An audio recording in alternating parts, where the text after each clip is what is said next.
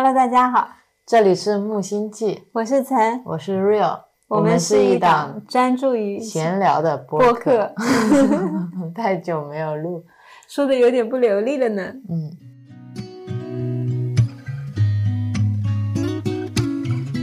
今天是二零二二年七月十二日，星期二晚上九点零九分，今天的月亮超级的圆，刚刚出去过。左边还差一点，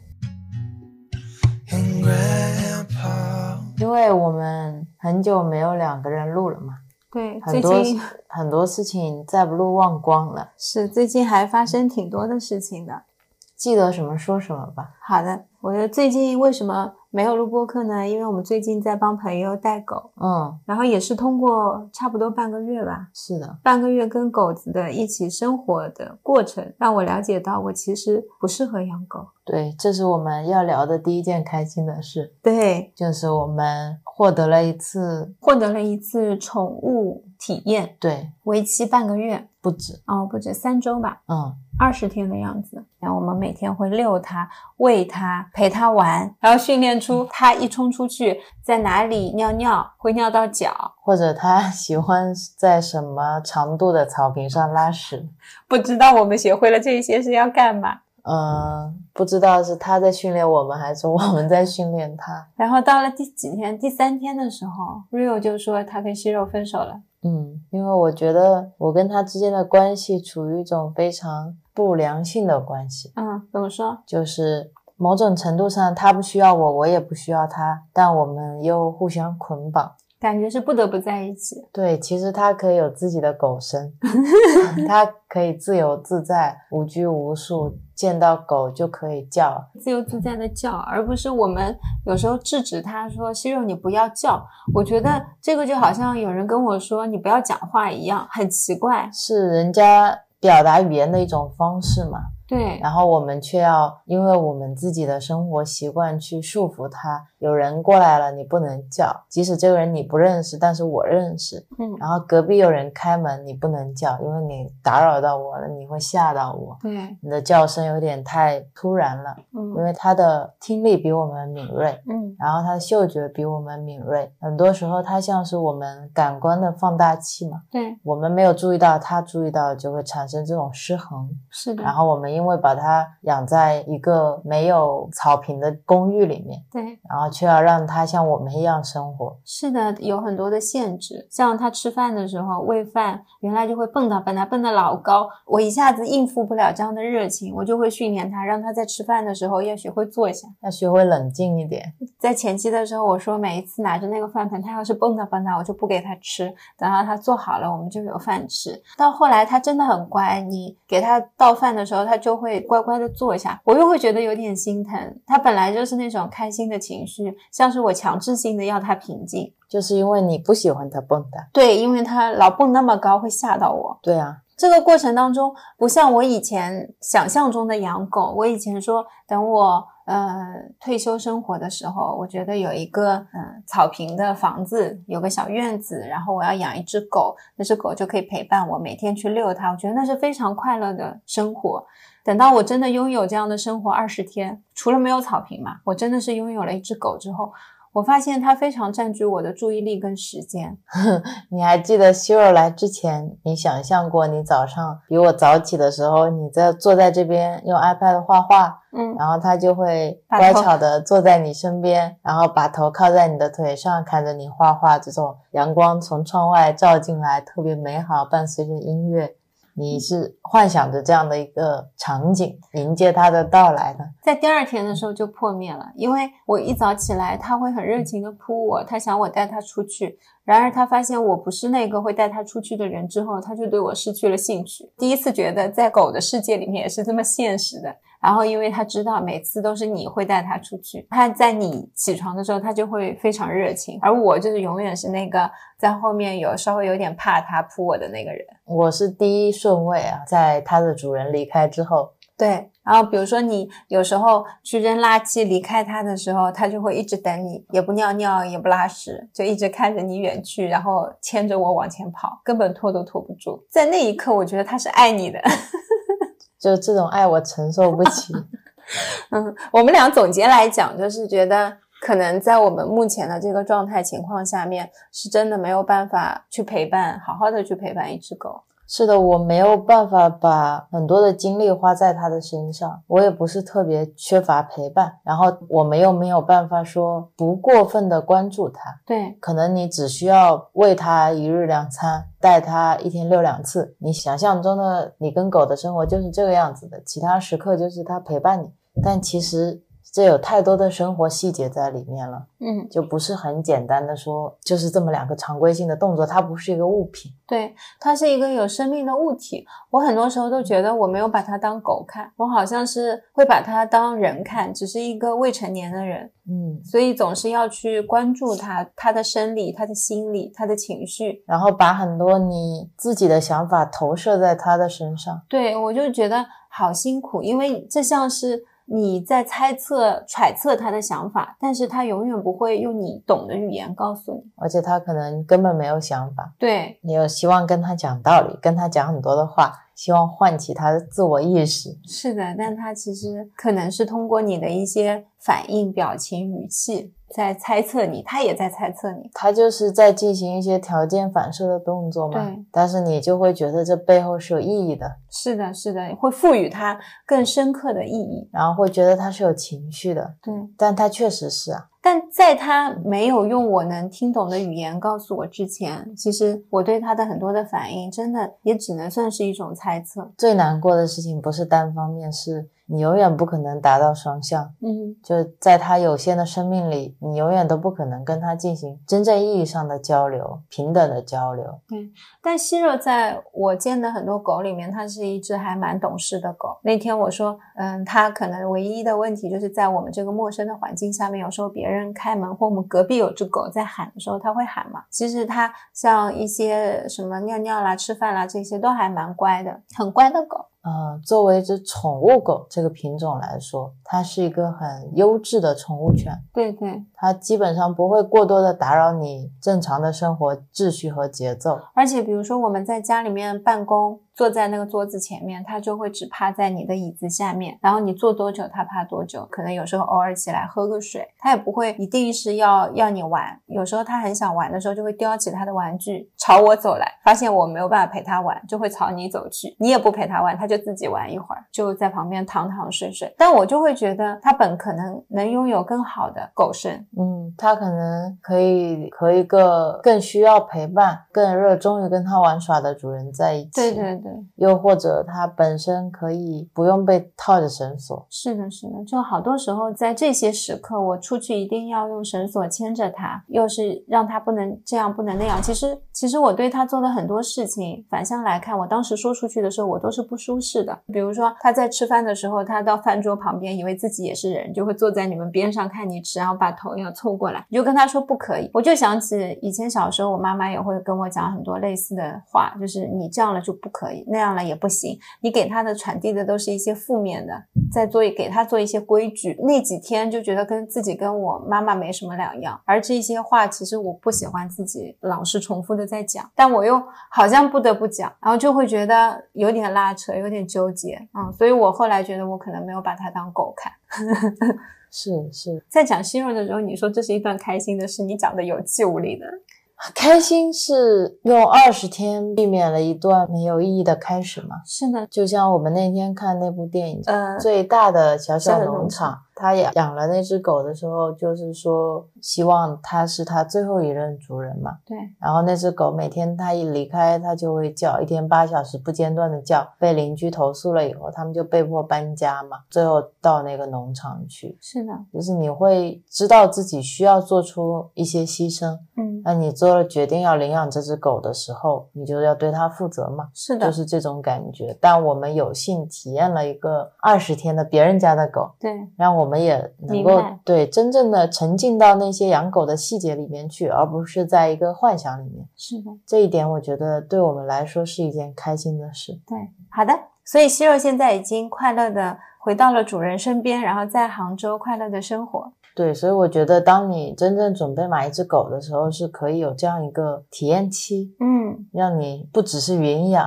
对。有时候在外面看别人生活的时候，呃，会感觉它非常的美好。就那样的生活似乎很向往。就这次也是让我真的体验到这样的生活之后，我觉得哦，这样的生活是至少是不适合现阶段的我，嗯，也让我明白我现在是对于我的时间、我的注意力都是非常的珍惜的。尤其我们两个还在创业阶段嘛，对，很多时间花在产品上和用户联系上，可能都会更多一点。对，但绝对也有很多宠物狗现在是很幸福的。很幸福、很幸福的。我们也不是说，不是说处于宠物狗这个角色一定是悲哀的，也不是说你就不应该去养一只宠物狗。对，只是在我们两个人现阶段的状态下面，我们体验了一下，觉得自己不适合养狗，嗯然后觉得开心，就是因为这件事情让我们短短的体验就了解到了。对，因为它会选择进化成宠物狗，会选择人类作为它的朋友，让渡一部分的自我权利，嗯让渡一部分的自由，选择跟人类成为忠实的伙伴，一定是有它自己的一些利益衡量在那里的嘛。对，嗯，好，第二件开心的事情，最近发生好多事情哦。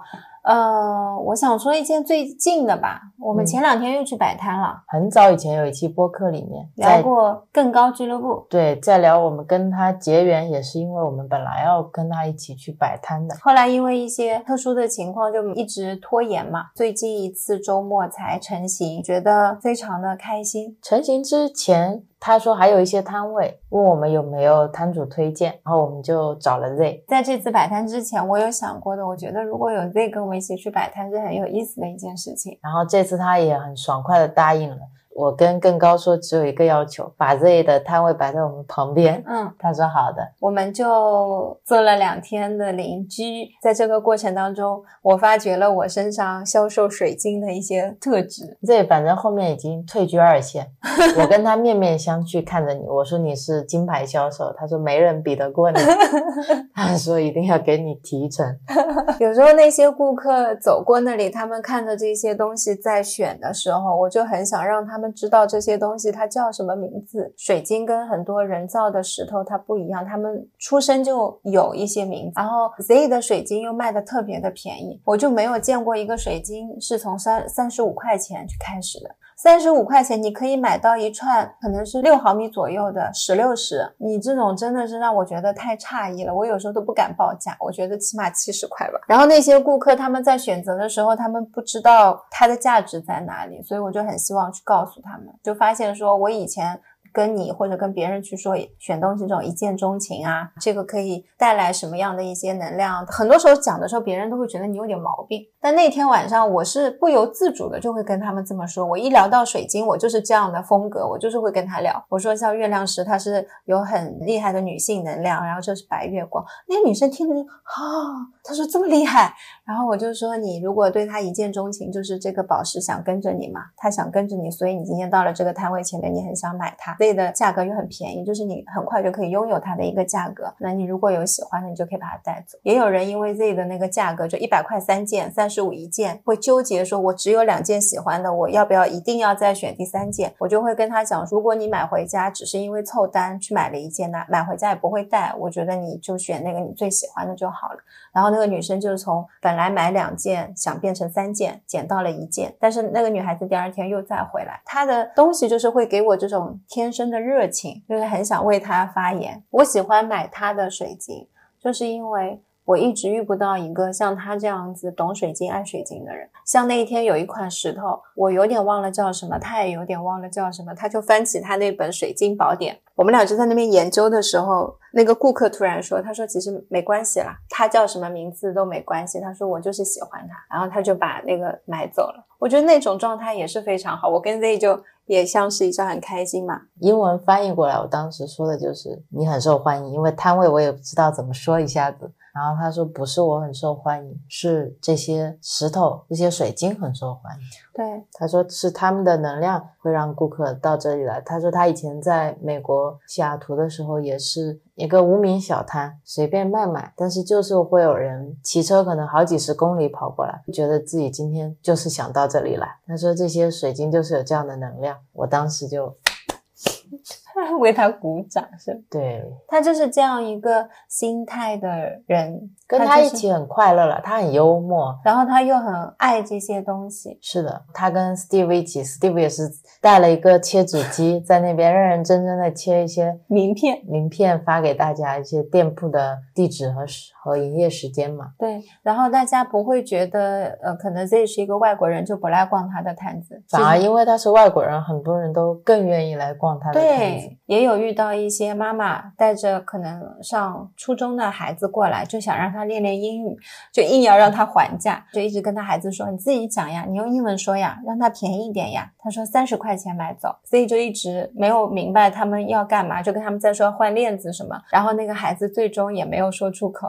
好像他们还是三十五块钱买走了一件水晶嘛。我觉得孩子的英语口语教育不应该出现在这样的情 境中。一来是我觉得这个东西已经卖得很便宜了，没有必要还价嘛。第二个，我觉得他的那种教育的方式，你也可以去聊其他的呀。你可以问他这是什么，对啊，你为什么来摆摊啊？啊到舟山多久啦？而不是说啊，你去告诉他要便宜一点卖给我们，就很奇怪。我就一直没有参与。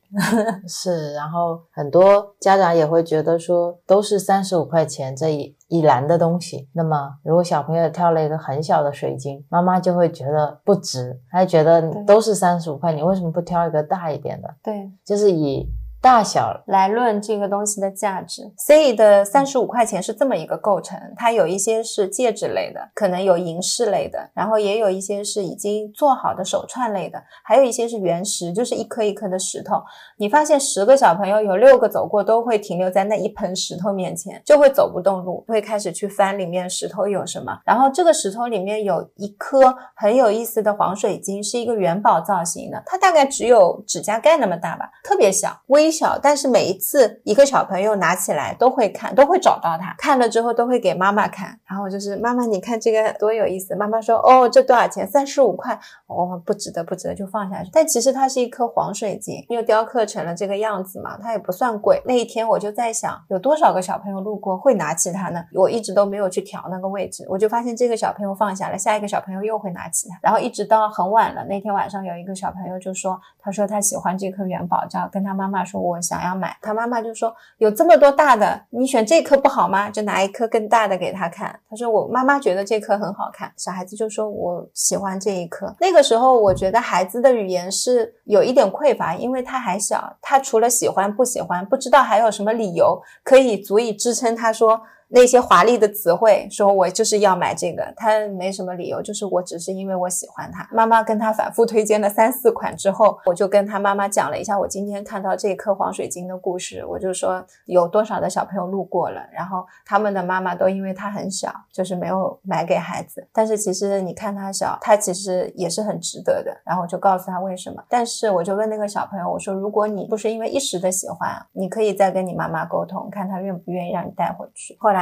他妈妈听我讲完了，小他又在跟他确认，他说：“那你是带回去会好好放的吗？”小朋友说会。他有个小包嘛，很小的一个包，就拿着就要把那颗很小的放进去。我又给了他一个袋子，我说你要装进去。他走了之后，有一个前面来看过的小男孩又回来了，他想要买，他问我，他说那颗元宝呢？哦，我说你晚了一点，前面有一个小姑娘把那个元宝带走了。你走了之后，他还会惦记这个东西，他是真的喜欢的，可能一路上跟他妈妈沟通了老半天，回来之后发现，然后就是没有了。所以大人的世界跟小朋友的不一样嘛。这跟我说的有一个事情，我也很感动。嗯他说他以前在美国的时候，小时候他们就是会有扭蛋机，嗯是扭出来就是这些石头和水晶，二十五美分一个。他说那是小时候他最喜欢的玩具。他说现在的小朋友其实应该拥有这些玩具的，而不是只有那些呃洋娃娃，嗯然后那些赛车啊这些东西。他觉得水晶和石头是能带给他们能量的。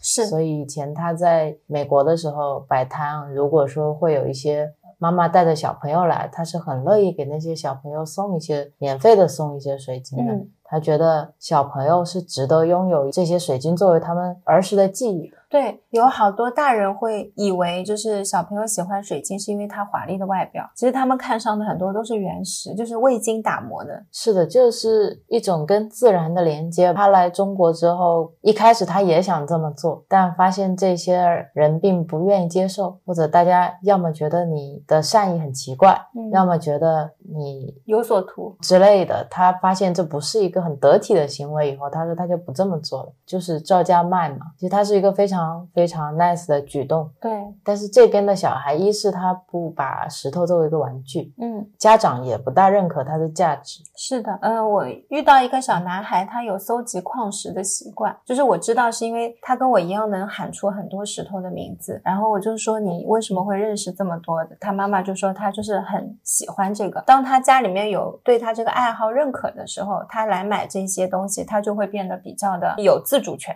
是的，他可以去选择他喜欢的东西，因为他妈妈认可了他这份兴趣。在这个过程当中，我就在跟他分享，就是我觉得如果你还没有拥有那种螺片的话，我说你可以带一个走，因为那个螺的话，它是很古老的一种生物，现在又到了这个世界，然后它虽然是切片了，但它依旧非常的美丽。然后他看了之后，他哦，他说我家没有这个，我就可以带走。所以我会觉得，其实孩子一眼都是知道自己喜欢什么的。很多时候，就像说六一儿童节要买东西，没有人说我要买石头送孩子。是啊，只会说我要去，可能到了一个海边捡点石头。对，很多时候你觉得石头是免费的。理所当然要免费的，如果它上了价值，我就是亏了。对它，除非被打磨成了宝石，比如说今天一块紫水晶，我把它镶在了一个界面上，它卖个五六百块，你觉得很正常；一块原石放在那边卖三十五块，你觉得不正常。包括钻石也是啊，对其实都是矿石打磨出来，然后戴到了你的手上或者你的颈上，给它加上了一句“钻石永流传”这样的话，然后你就觉得哇不得了了，可以卖很贵。对啊，其实你这是大人的玩具嘛，嗯和小人的玩小人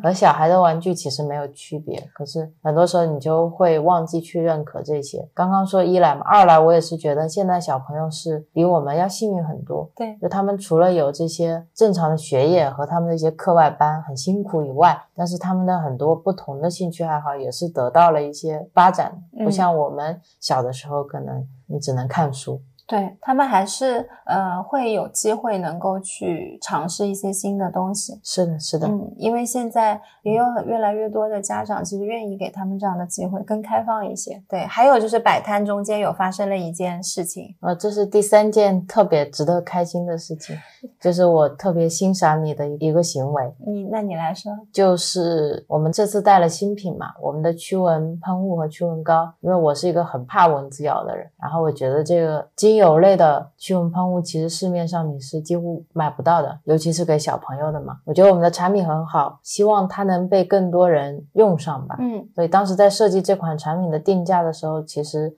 就很便宜。过于便宜，但我们还是坚持了这个定价。对我们是希望有更多的人有机会可以尝试它，而不是因为价格拦在了门外。我们这一款的话，像六十毫升的才卖二十八块钱，嗯，还有个九十毫升的是卖四十二块钱嘛。像我们去买进口的驱蚊水，远比这个要贵，但你可能不知道里面是什么。对，要贵得多。六十毫升跟九十毫升每毫升的价格是一模一样的，就还是跟以前一样，不希望你因为大的，觉得划算。然后需要去买大的。但像我的话，可能我就会喜欢大瓶一点，因为我不是一个出门会日常带着驱蚊水的人。我可能出门前想喷一下就喷，但对 Rio 来说，它是一个计时，就驱蚊水现在变成它的一种配饰，它一定会在口袋里放一瓶，所以他觉得容量毫升太大的话，会没有办法方便携带。这不是配饰，这是我的救命稻草。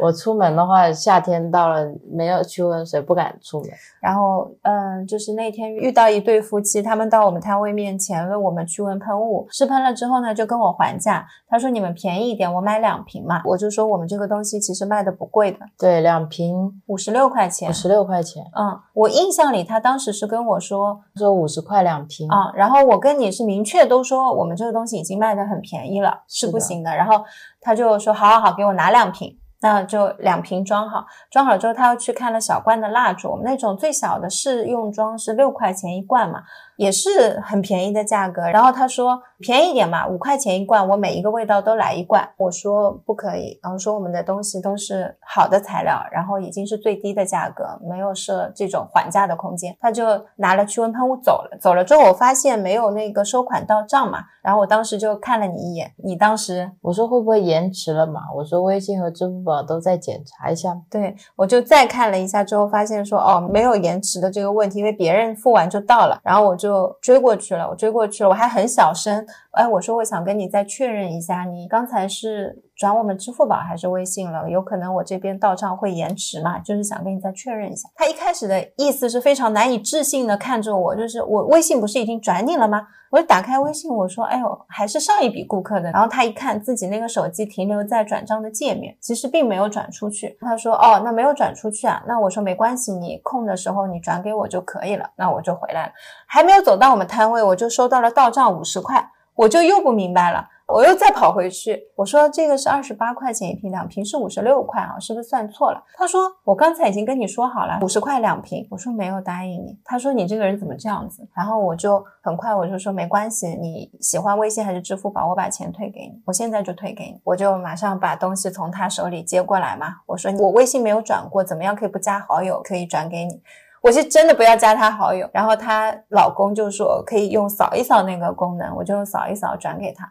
他说：“嗯，你刚才怎么都不说清楚的，弄得大家很尴尬。”我说：“这个事情没有什么好尴尬的。”然后我就回来了嘛，他难以置信的表情，然后就回来，我就跟你讲这件事情。我是很开心的，是我的产品没有到一个不懂得珍惜它的人手上。就如果是这样的话，我其实在现场我都没有想卖给他，他也不会看到这个东西它背后的这种价值。然后我说换在以前，我神神叨叨一点，我还会觉得哦，今天有退单会不会风水上不好啦？说生意上面不好啦，不吉利啦，是不是就算了啊？就五十块钱两瓶就卖给他了。但我其实那一刻我一点纠结都没有的。当他给我只转五十块的时候，我就是毫不犹豫的跟他退，我都没有跟他争执那个六块钱的问题，我就知道这个不会是。对我产生任何纠结的一个因素，我也不是说我自己不愿意去让那六块钱，是他也看不见我让他六块钱的那个价值。是的，是的，是的。因为我如果要让你六块钱，我去送你喷又有什么所谓呢？就是一瓶驱蚊喷雾嘛。你如果真的很喜欢它，我今天很喜欢你，我送你我的产品，我是很愿意的。但这个人肯定不是你，讲这话可真帅。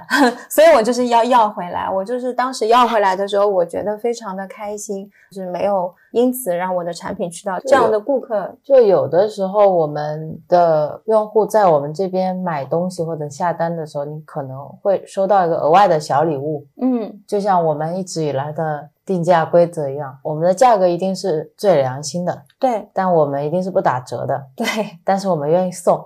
对，就如果遇到喜欢的人，我觉得送你我的产品，你是会珍惜它的。是的，你是会去好好的使用它的。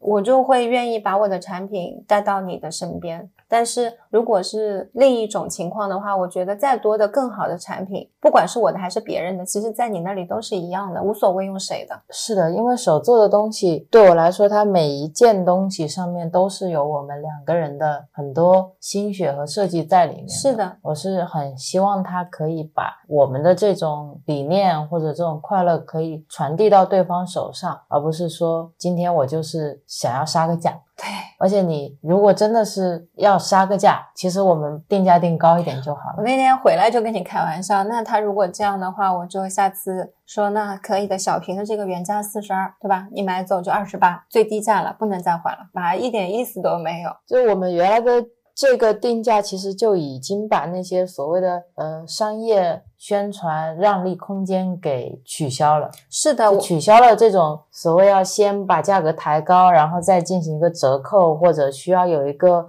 经销商转手的利润，这些全部都去掉。我们相当于既是生产商，然后我们又是销售商，所以其实中间我们呃没有把费用投放在一些流量上，也没有在做广告。我们是真的地 to C 的。对，我是想说，我今天如果我要花一千块钱做广告，我还不如把这些心力花在你们身上，我不如把这一千块钱，变成产品给你。对啊，你们有机会用到我的产品，不比看广告香吗？我们之前讨论过，我们其实只需要真正的一千个用户的事情之后，你对这个东西就特别的明确嘛。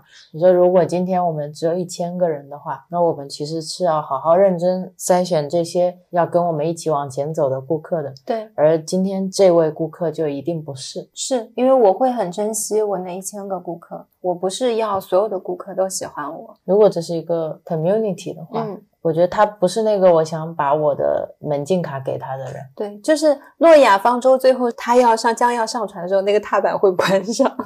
所以我们是非常双向的在选择我们是的是的不是我在挑他，而是他也在挑我。如果说我接纳了他，比如说五十块钱两瓶我卖给他了，他不一定觉得我的产品是好的，是一样的。所以这个正好是一个契机吧。但我开心的就是我当时的那种坚定跟明确。我非常认同和支持你的决定。下一件开心的事情，我们也遇到了那个千分之一的用户，嗯，他是之前来参加过我们那期无聊的谈话，是的，是的，然后那天晚上他带了两罐蜡烛回去。嗯后来有一天，他和他先生一起过来，是一起来这边看电影。然后看电影前路过一下我们店，发现没开，然后看完电影又路过一下，发现哎开了，然后他就过来了。他说他上次买回去的蜡烛太经典了，点来点去点不完，都没有办法再过来买。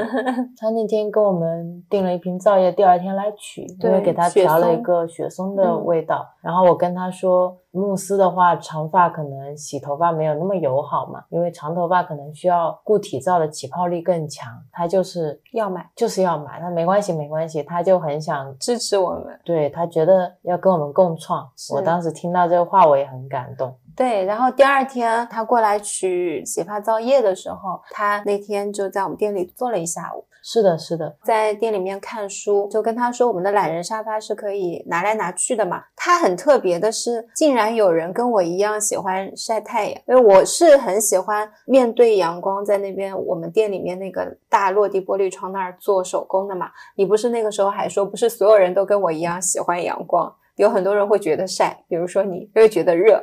他那天还去暴晒，因为有一片小三角是真的阳光照进来了，说你把懒人沙发拖过来嘛。他说真的吗？我说真的。然后他就大夏天的在那边晒背，我说晒背也很好，可以晒到我们后面的七脉轮什么的。然后他说哦，他说我就是觉得阳光晒着很舒服嘛。他拿着那本《我们为什么要睡觉》在看，他看书的时候突然说，我好像在书上看到了一道彩虹，是不是我眼花？然后我就跑过去看嘛，我说你不要动，你千万不要动。然后我就一看，真的是隐隐约约有一道彩虹，我就给他拍了。我说我试一下能不能拍下来。后来拍下来，不是你来了，我给你看嘛。他就是说好难以置信哦，他觉得这个可能是眼花。后来呢，他坐在那边，我就到一楼，不是在做一些其他的事情嘛。他就跟我聊天，他说他买了那个加湿皂，回家去洗碗。他说以前都是他先生洗的嘛，然后那天他特地说你不要洗，我来洗，感受一下用皂洗碗的感觉。他买的是咖啡加湿皂嘛，他说觉得洗碗好快乐，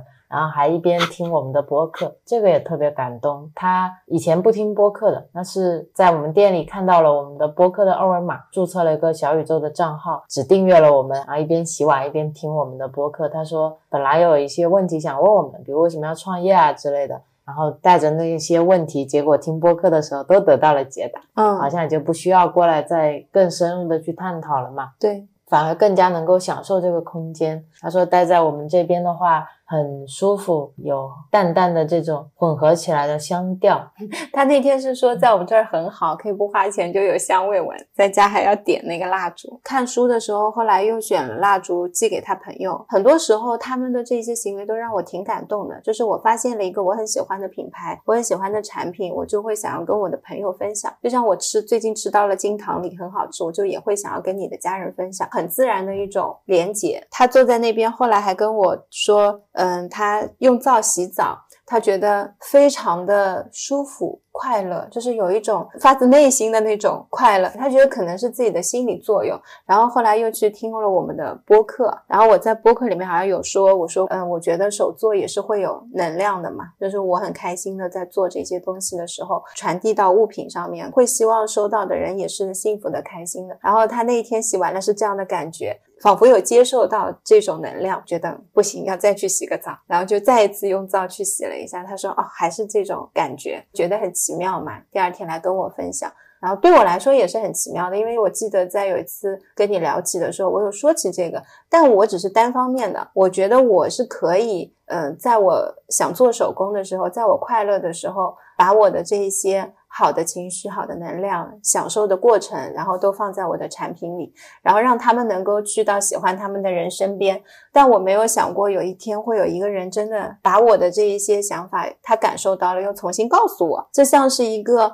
呃，反馈真的是来自宇宙的反馈，是啊。然后当时那一天，我就非常的开心跟感动，嗯嗯，有一个很深的连接。对，很多时候其实我觉得顾客不能代表我跟我们来我们店的这些，可以算是朋友。很多时候我们的一些联系，对啊，所以我说他们是木星际星球的居民。对，是的，就是你讲顾客会觉得很远。嗯，他们都是我们的朋友。那一千个人，有一千个朋友，对我们是会有一千个非常要好的朋友的。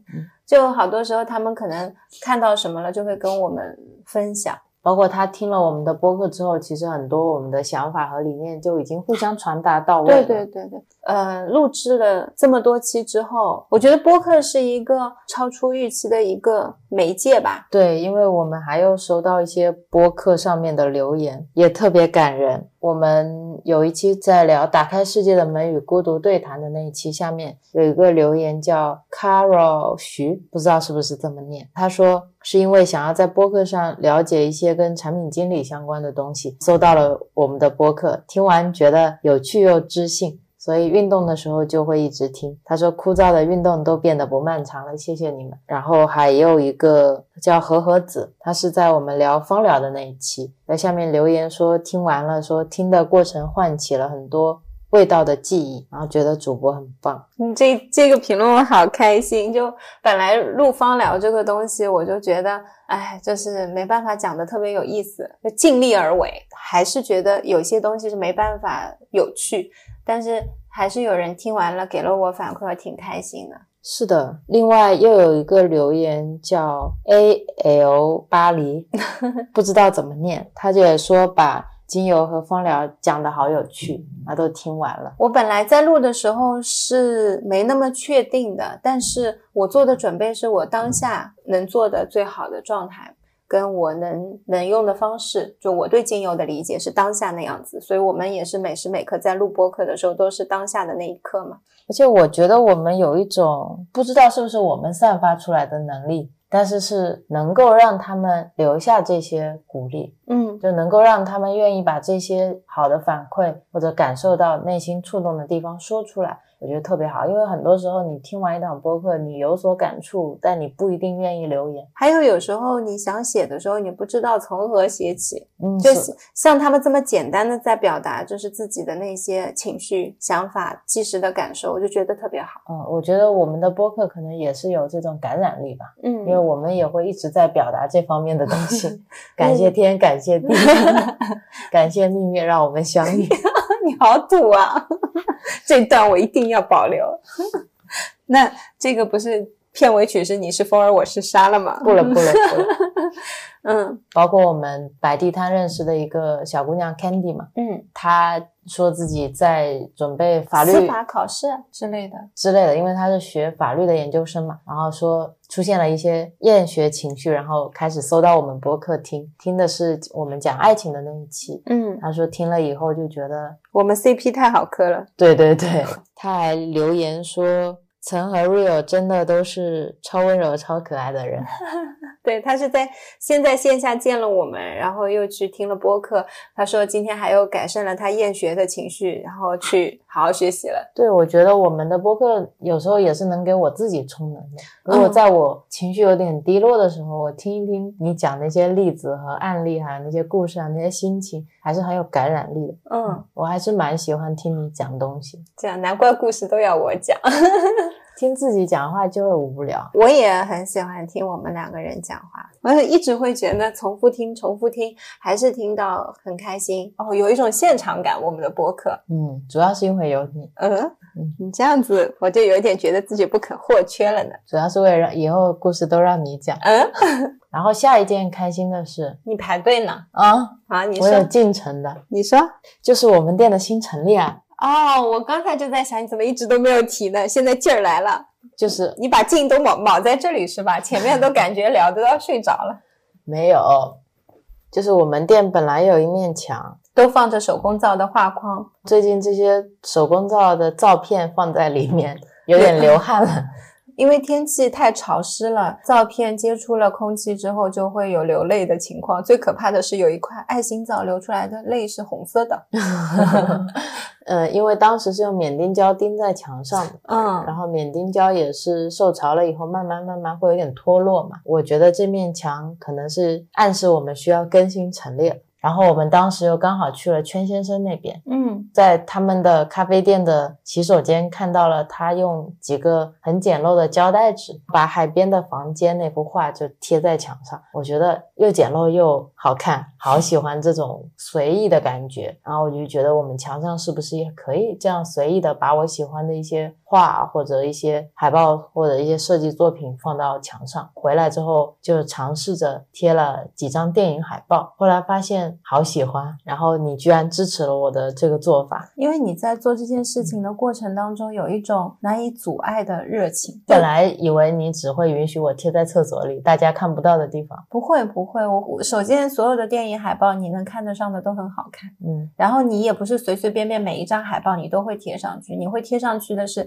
你看过这部剧，你觉得这部剧很好看，而且每次拿起一张海报，你就会跟我滔滔不绝的开始讲这个剧的剧情啊、感受啊，啪啦噼里啪啦，我就会觉得这件事情是很值得去做的，因为你有这份热情在，然后同时这些海报你也说会给我们带来很多的灵感，嗯，我觉得你不知道没看过这部电影，但是通过这个海报本身，你就可以感受到跟这个电影的一些连接和对对它的一些印象和他想表达的东西。就每一张电影海报都是整个制作团队他们精心设计出来的嘛。嗯，当你开始打很多很多很多很多的时候，铺在地上，对我来说唯一的困难就是怎么样贴贴的好看。一开始的时候我也没有什么想法，后来发现其实这件事情并没有那么难。当你拿起那张海报的时候，你把它跟其他海报放在一起，你就会知道它合适不合适。所以你要做的就是你要去尝试。是你要先开始贴，等你贴到第十张的时候，当你想把第十一张放上去的时候，你自然而然知道它应该放在哪里。对，这就是很奇妙的地方。就是一开始我把所有的海报都摊在地上，所以我们可以很好的去选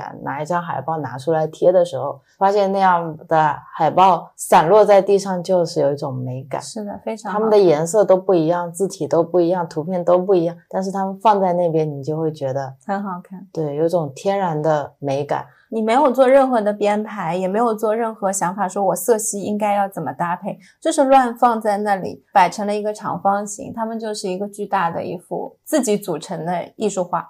对他们对我来说是一串一团的回忆，嗯，就好像我把自己豆瓣看过的电影全部都拉到了这面墙上。我很感动的是，你很支持我这个决定，然后你一开始还买了很多的胶带纸，不同颜色的胶带纸，这样根据海报边框的颜色去贴。后来发现，因为要贴的海报太多了，所以如果有很多胶带纸在海报上面露出来的话呢，就会影响我们的视觉。对，你的视觉会会变得非常的杂乱，所以这个就不是我们想要的。我们贴了一张啊，贴到第二张的时候就知道了。就你会被胶带纸干扰，对而失去了去静静观赏这个海报的这种注意力。嗯，而且当 Real 开始贴这个海报墙，它会有越来越多喜欢的海报，然后你就感觉我们那个打印机啊，就像是印刷工厂的机器一样，不断的在吞吐着一些漂亮的海报出来，一直到我们墙快要贴到底的时候，我跟 Real 说这面墙是不能贴满。你说墙需要呼吸，然后今天小资来有时候看到那样就是很好，对，很多人都愿意在这里停留很久。你就是在那边没有见到他的表情，但你听到他的语气就知道，他们都会在这边或多或少的。有一些连接是，然后你就有了一个新想法嘛？你说我们可以在这边织一个幕布，白天的时候是电影海报墙，晚上的时候就可以在这边看电影。如果说墙上放了《爱死机》，或者我们墙上放了《Call Me By Your Name》，然后我们电影之夜放的也是这部电影，放完之后那天晚上如果有五个人一起看这场电影，我们就可以在那个电影海报上签上名字和日期。做一个纪念，我觉得特别美。嗯，是的，也不会人多的。我们店就是这么一家店，都是限量限数的。因为我觉得不需要好多好多人一起看一个电影，这个电影才会变得好看。跟墙一样，大家都需要呼吸。我觉得对我来说重要的是，我身边看电影的这个人是不是跟我一样热爱电影？嗯，然后我们为什么不在家里看，到你的店里看？除了你的店里有一些气味和一个良好的观影的空间以外，还能得到什么？就是如果。我旁边的这个人。他看完电影之后，能够给我带来对这个电影不同角度的诠释，是的，我觉得就是一个非常有意义的活动。像你每次看完电影之后，有时候跟我都要再聊个一个小时才尽兴。是，就像你看完伍迪·艾伦的电影，你说他的电影对你来说像是一本书，嗯，这个角度对我来说就很新颖，我就没有听过有人这么评价他的电影啊，对我来说就是一种收获。是我也是发现，我跟你分享之后才会发现，哦，原来我们的角度是不同的，你是这么看的，所以大家。看完一部电影之后，可能五个人讲出来就是五部电影，拼凑在一起就是一个更加多维度的面相。是的，是的，是的。因为我以前没有这种机会跟别人去讨论，可能你身边的另一半对象或者是朋友。呃，朋友，你的话我也很少跟你一起看电影，所以就基本上你看完了都是内化，对，自己想一想，自己开心一下，自己乐一下，自己悲伤一下。而且像一本书，可能你需要看一两个礼拜，嗯，你看完之后再根据你之前的书再去整理，然后去消化，然后再去聊，其实是一个很漫长的过程，可能只有我们这种经常待在一起比较亲近的人做得到。那像电影，比如说两三个小时结束了，大家就可以就此展开一个简短的讨论。嗯，我们两个人也不会去聊说啊这个的运景啊怎么怎么样，就聊得非常的专业。因为有很多人觉得我要讨论，我总是要输出一些特别特别有质量的东西。对，但我每次跟你讲的就是我真实的感受，就也许不必要那么专业，当然专业也是一种角度，嗯，但有更多情感上的共鸣，我觉得也是非常重要的，也是非常值得去抒发的。我还蛮期待以后有这样的 movie night。嗯嗯，而且我们我对我们这家店选电影看电影的片子还是非常有信心的，会吸引来一样喜欢它的人。是，这也是一种选择。是是是，嗯，这个是未来可能不知道什么时候会上线，因为这两个月，嗯，是略微有点繁忙。我那天还跟你说笑呢，我说我们俩都是以前工作忙过的人，现在稍微有一点点繁忙了，就会觉得又怎么这么忙啊？然后我还加班。到了十点多，我从来没有在店里工作到十点多做产品啊，我就觉得，哎。真的是有一种以前上班 OT 的感觉呢，但又不一样，又觉得很快乐。就看着那些顾客，你现做出来的驱蚊水，他们就好像是在烘焙店买面包一样，就觉得哦，现做的好好好，就买走。对你是在楼下跟他们说，我们还有一个新品驱蚊水刚刚做好，然后我在楼上刚刚把标签贴完，然后你就说你拿下来给给大家看一下。就拿下来，我说标签刚贴上去热乎的，然后他们顺手接过去说：“哎呀，驱蚊水。”他说：“呃，刚好就不想要六神那个味道了，喷了一下就很喜欢那个天竺葵的味道嘛。”然后就说：“好的，好的，我们要两瓶。”我就真的觉得像面包架刚烤出来一样，而且从驱蚊喷雾的标签设计，一天改三百。好好笑，就会不停的去迭代。当时我们的好朋友凯文也在，他说你这个真的是敏捷开发，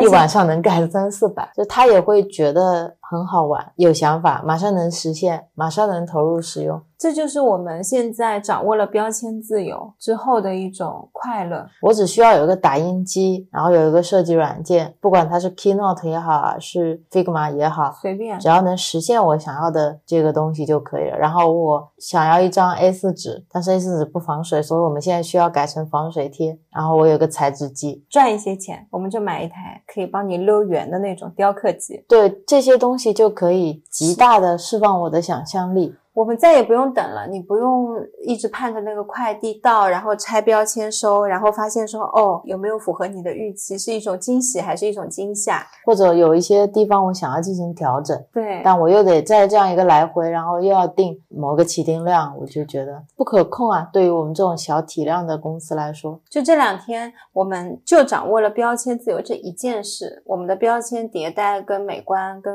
我们自己快乐的程度都是那种阶梯式的上涨。指数级的暴增。摆摊第一天的那些标已经绝版了，买回去的顾客你们就好好留着那瓶子，可以过来灌，好吧？是。的，是的，然后已经到了第二版，然后就第三版就会越来越好看，越来越好看。越来越是我们想要的那个样子。对对对，也不像以前的标签一定定个五百张，你必须要等待，等待它用完之后，你才能够去到下一版。像之前我设计 “Love is Love” 的那个标签，我不是要在朋友圈发一二三，然后让大家选一版吗？现在一二三。全部都上线。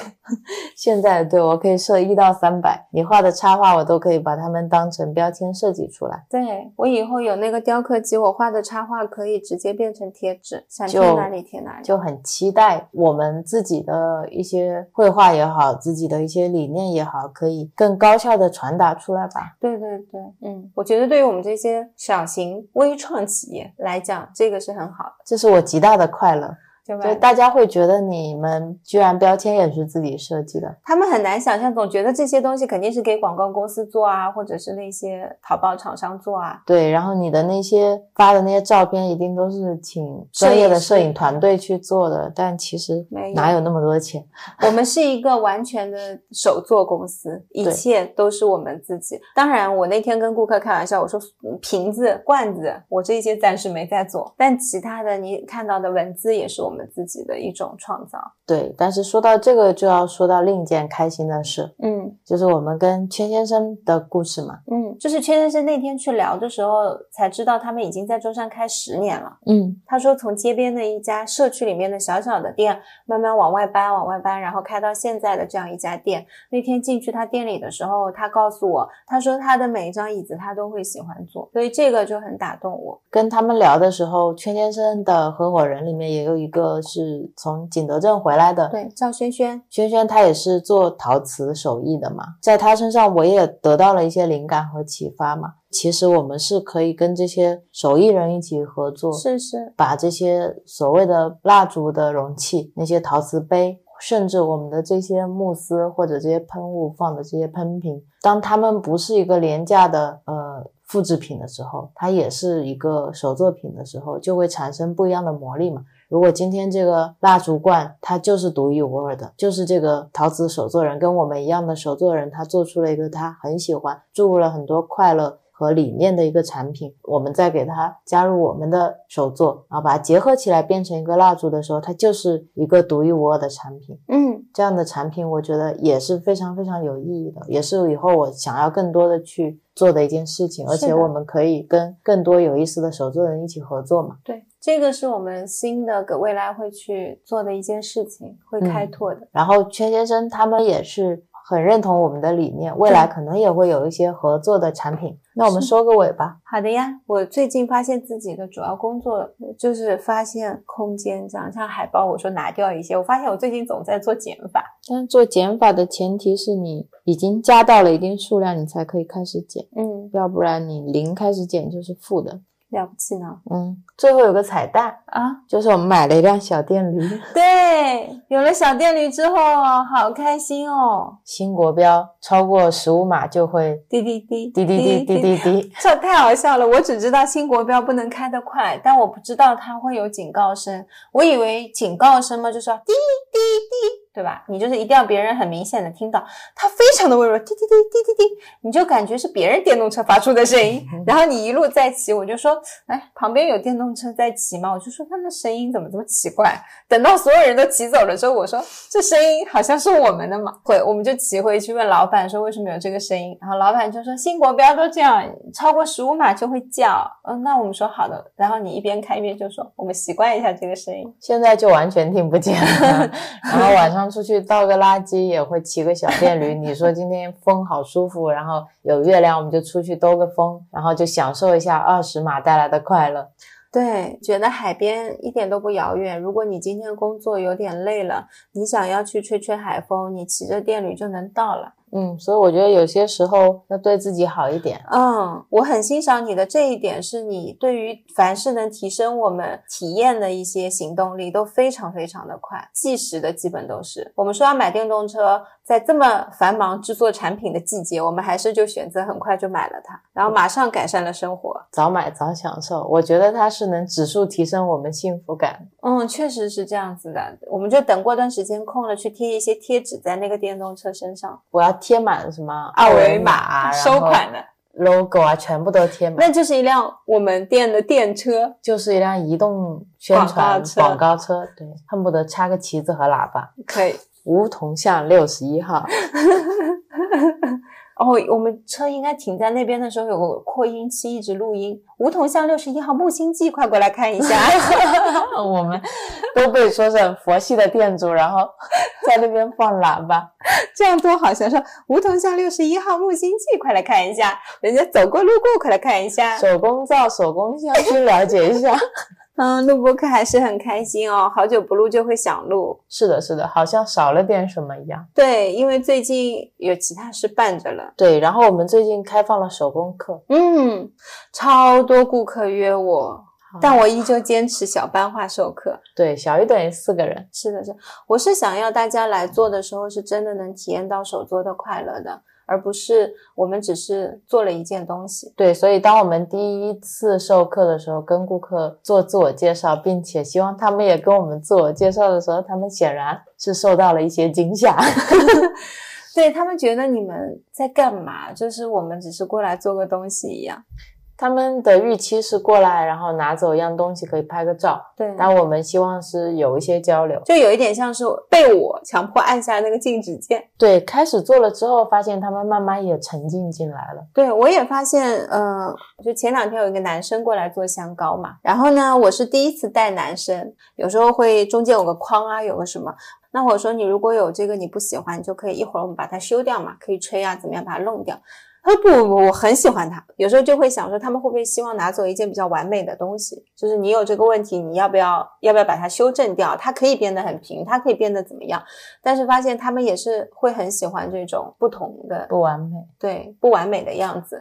跟他们一起会发现，我有时候在欣赏这一些美的时候，他们也能看得见。坐到中间的时候，就跟我说，他说他觉得比他想象中的手工要有意思。他这辈子没有想过自己会来做这一类的手工。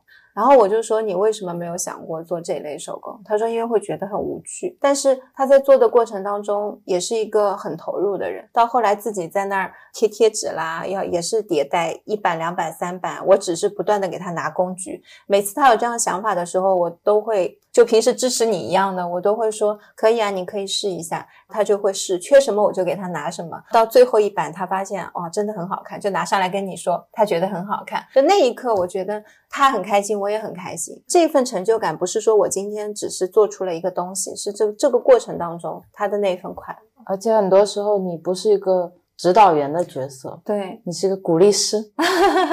但像以前的那种鼓励，我是要给自己充电，你知道吗？就要给自己接个电源，就是你有职责，你必须要去鼓励他们。现在我不会这样子对自己，我会对自己好。就是这个东西，我是真的觉得我看到是这样，我才会说是这样。他是真的动手能力比较强，我才会说你动手能力比较强，也不会因为你动手能力不强，我就说你怎么怎么样。我觉得在我们店里面是不可能说没有能力做出一样东西的，都有这么简单的一些配方。只是很多人好像对手作有误解，总是觉得看起来这些东西都很难，不知道要给他们去魅。嗯，你上一次也有问我说，如果遇到特别不合的学员，就不合的体验的人怎么办嘛？你说做了一半，你发现你们俩完全不合，然后我说我就会停下来，我就会跟他讲我当时即刻的感受，我会跟他聊一下，看他要不要继续这个课程。他如果要继续，那我会提供的是什么？如果他不想继续，或者他此刻的感受也是不好的，那我可以把课程的钱退给他。他如果没有付，那今天就不收钱，看他